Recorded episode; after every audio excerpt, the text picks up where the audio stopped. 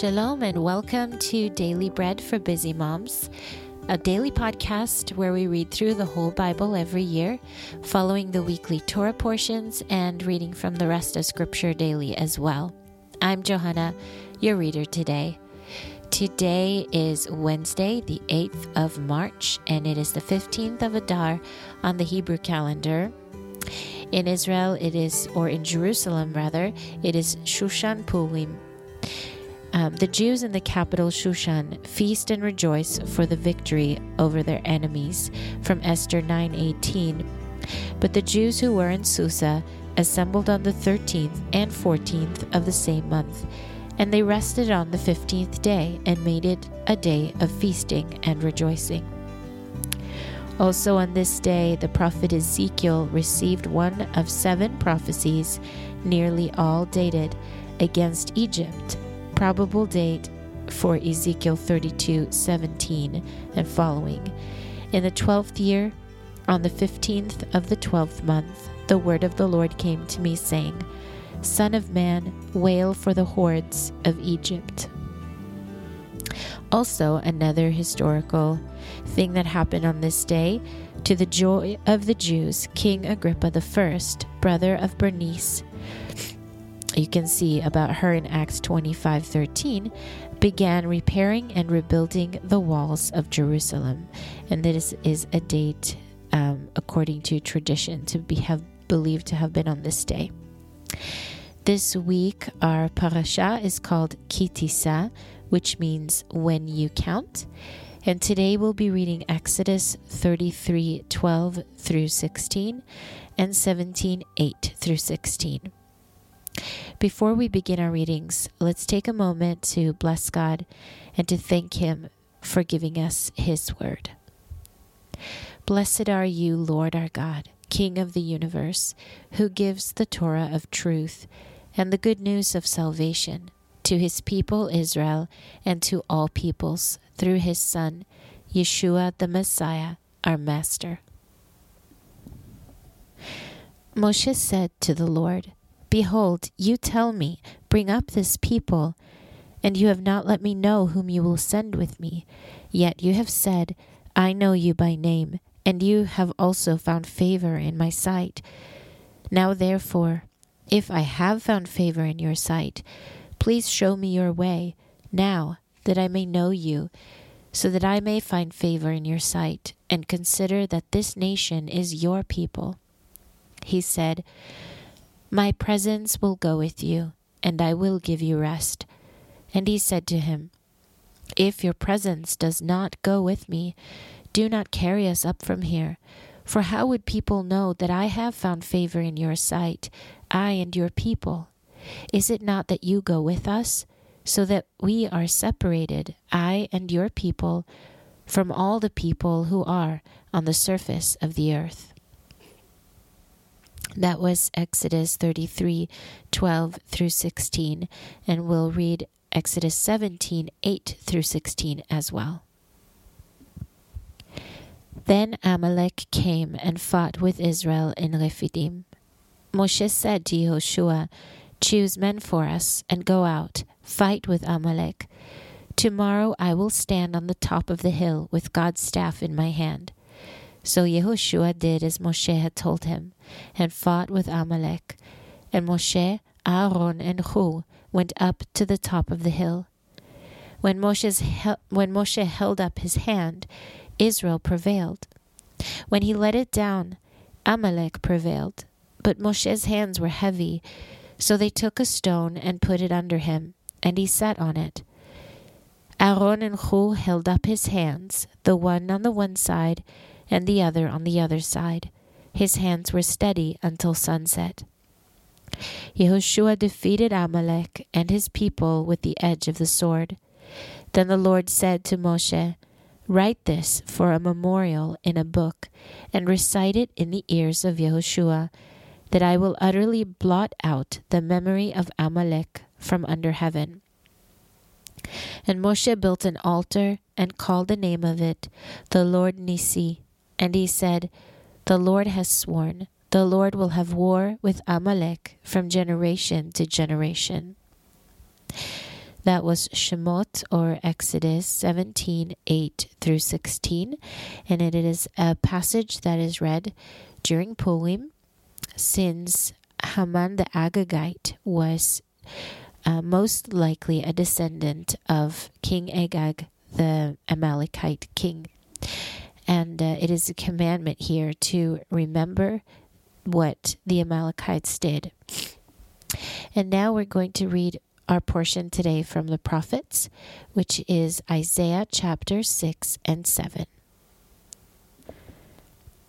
In the year that King Uzziah died, I saw the Lord sitting upon a throne, high and lifted up, and the train of his robe filled the temple. Above him stood the seraphim. Each one had six wings. With two he covered his face, and with two he covered his feet, and with two he flew. One called to another and said, Holy, holy, holy is the Lord of hosts. The whole earth is full of his glory. And the foundations of the thresholds shook at the voice of him who called, and the house was filled with smoke. Then I said, Woe is me, for I am lost, because I am a man of unclean lips, and I dwell among a people of unclean lips.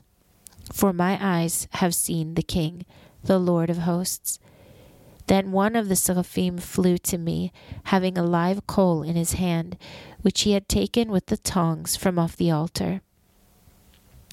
He touched my mouth with it and said, Behold, this has touched your lips, and your iniquity is taken away, and your sin forgiven. And I heard the voice of the Lord saying, Whom shall I send, and who will go for us? Then I said, Hineni, send me. And he said, Go and tell this people. You hear indeed, but do not understand. You see indeed, but do not perceive. Make the heart of this people fat Make their ears heavy and shut their eyes, lest they see with their eyes, hear with their ears, understand with their heart, and turn again and be healed. Then I said, Lord, how long? He answered, Until cities are waste without inhabitant, houses without man, the land becomes utterly waste. And the Lord has removed men far away and the forsaken places are many within the land. If there is a tent left in it, that also will in turn be consumed, as a terebinth and as an oak, whose stump remains when they are cut down. So the holy seed is its stock. And it came to pass in the days of Ahaz the son of Jotham, the son of Uzziahu, king of Yehudah, that Rezin the king of Syria and Pekah the son of Remaliah king of Israel went up to Jerusalem to war against it, but could not prevail against it.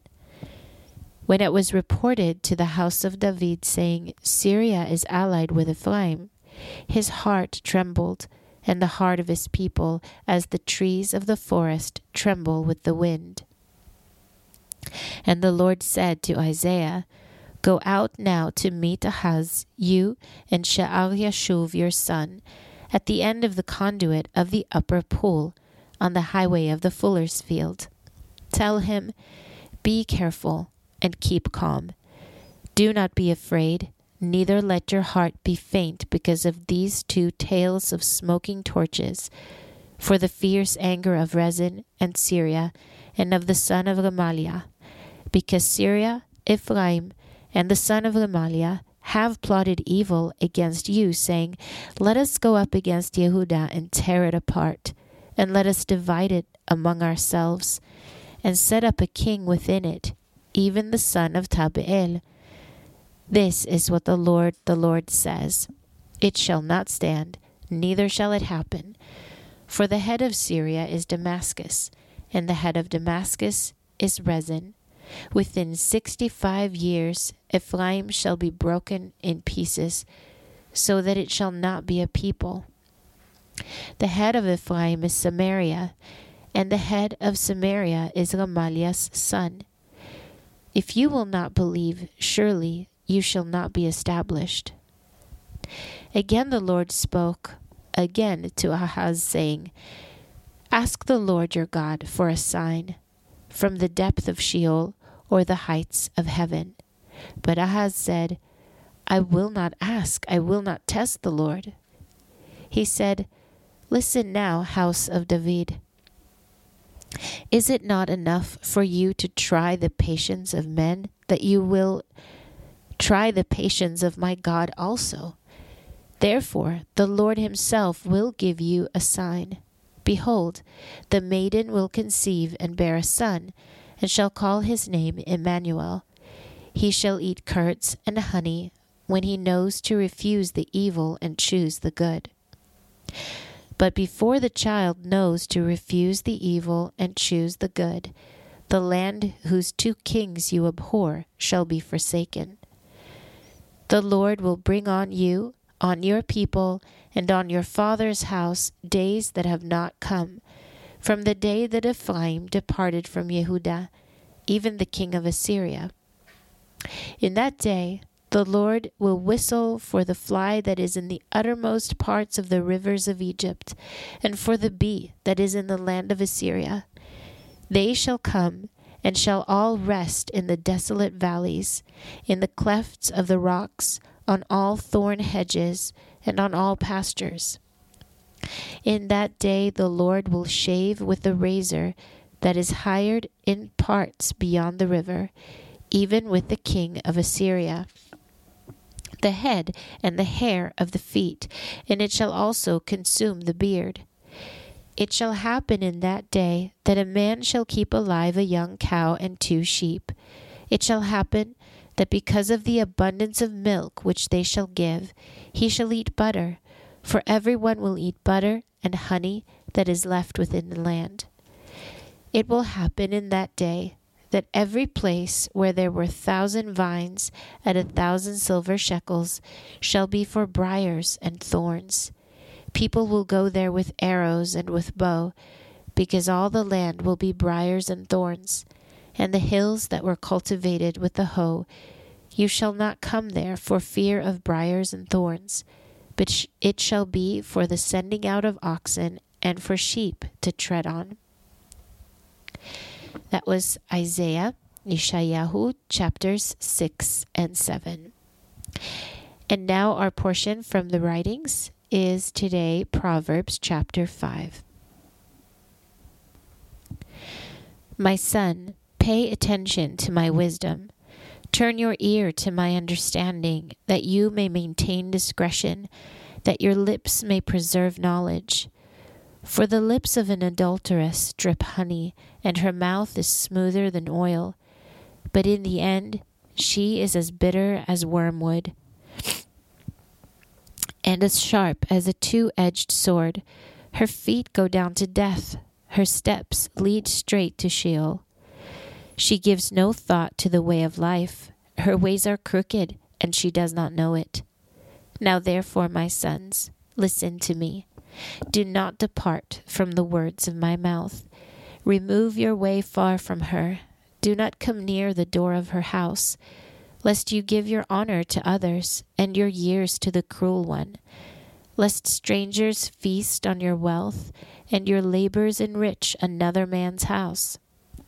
You will groan at your latter end when your flesh and your body are consumed, and say, How I have hated instruction, and my heart despised reproof. Neither have I obeyed the voice of my teachers, nor turned my ear to those who instructed me. I have come to the brink of utter ruin among the gathered assembly. Drink water out of your own cistern, running water out of your own well. Should your springs overflow in the streets, streams of water in the public squares, let them be for yourself alone, not for strangers with you. Let your spring be blessed. Rejoice in the wife of your youth, a loving doe and a graceful deer. Let her breasts satisfy you at all times. Be captivated always with her love. For why should you, my son, be captivated with an adulteress? Why embrace the bosom of another? For the ways of man are before the eyes of the Lord, and he ponders all his paths. The evil deeds of the wicked ensnare him. The cords of his sin hold him firmly. He will die for lack of instruction. In the greatness of his folly, he will go astray. That was Proverbs or Mishle 5. And now our final portion for today is from the Apostles, and it is Acts 5. But a certain man named Hananiah, with Shapira his wife, sold a possession and kept back part of the price. His wife, also being aware of it, then brought a certain part and laid it at the emissary's feet. But when Kepha said, Hananiah, why has Satan filled your heart to lie to the Ruach HaKodesh and to keep back part of the price of the land? While you kept it, did it not remain your own? After it was sold, was it not in your power? How is it that you have conceived this thing in your heart? You have not lied to men, but to God.